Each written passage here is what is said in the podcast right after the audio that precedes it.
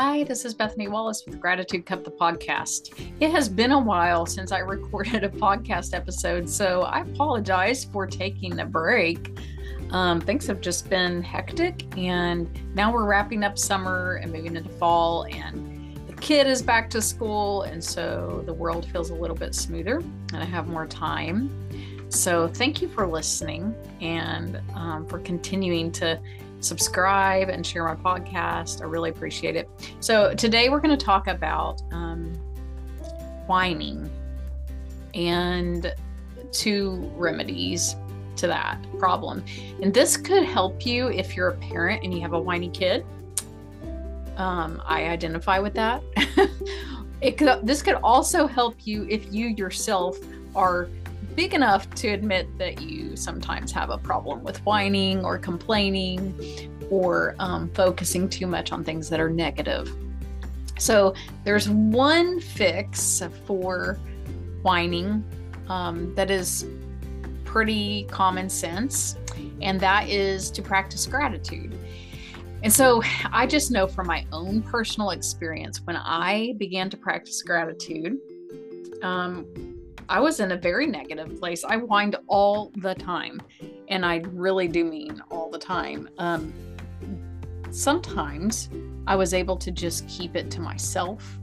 And so people might think, because of the way that I portrayed myself, that I was a very positive, upbeat person, that I was about encouraging others, and that I always looked on the bright side. Well, that's just because I had managed to control my words and my facial expressions. And so it looked like I wasn't whiny. But the truth, which thankfully my sponsor in recovery sort of dug into and excavated for me, is that I had a very whiny heart. I was incredibly ungrateful. I was not even able to see what there was to be grateful for, because I had focused on what was wrong and negative for so long. And that's sort of just my personality type. So for me to change this, it required a lot of work. Just a daily gratitude list that was very detailed. I had to work on talking more about what I was grateful for, not just making the list in writing and then putting it aside, but really trying to incorporate into conversation what I was grateful for. I needed to walk away. I had to start walking away from groups of people who sort of fostered that negativity in me, or cynicism, or constant sarcasm, and just try to surround myself with people who I refer to as elevator people, who lift you up, people who are so positive themselves that they make you want to be like them, and that they make you more mindful of the times when you are feeling negative, whiny, or cynical. So practicing gratitude and all that I just shared in all those different ways really helped me get over that hump of the constant whiny feeling, the whining thoughts, the ungrateful thoughts, and then of course that eventually leaks out into our attitude.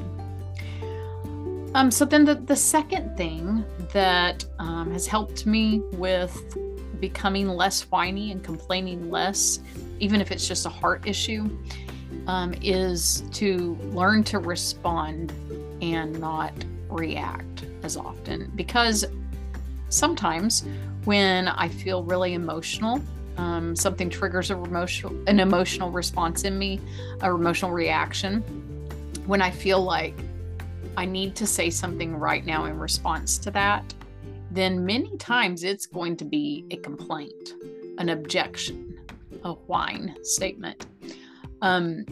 One of my friends in recovery, who is no longer on this earth, once said to me that something that he told himself was that he gave himself permission to whine later, but not right now.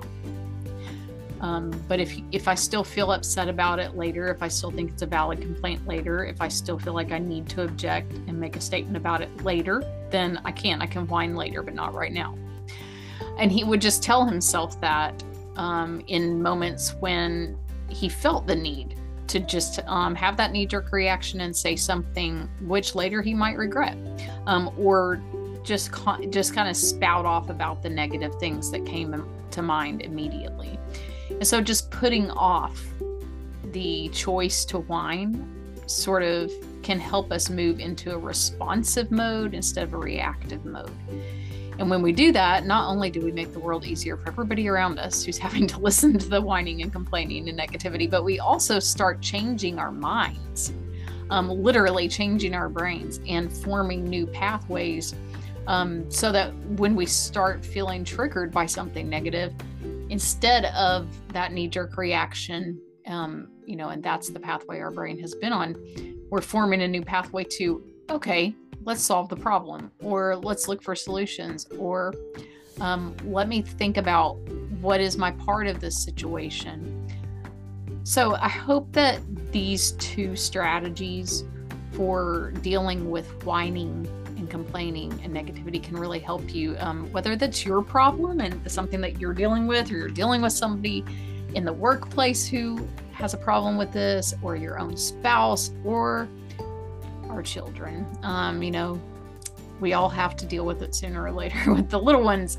So I just hope that you all have a wonderful week and take this with you, and that you'll find many, many things to be grateful for so that your cup will be full.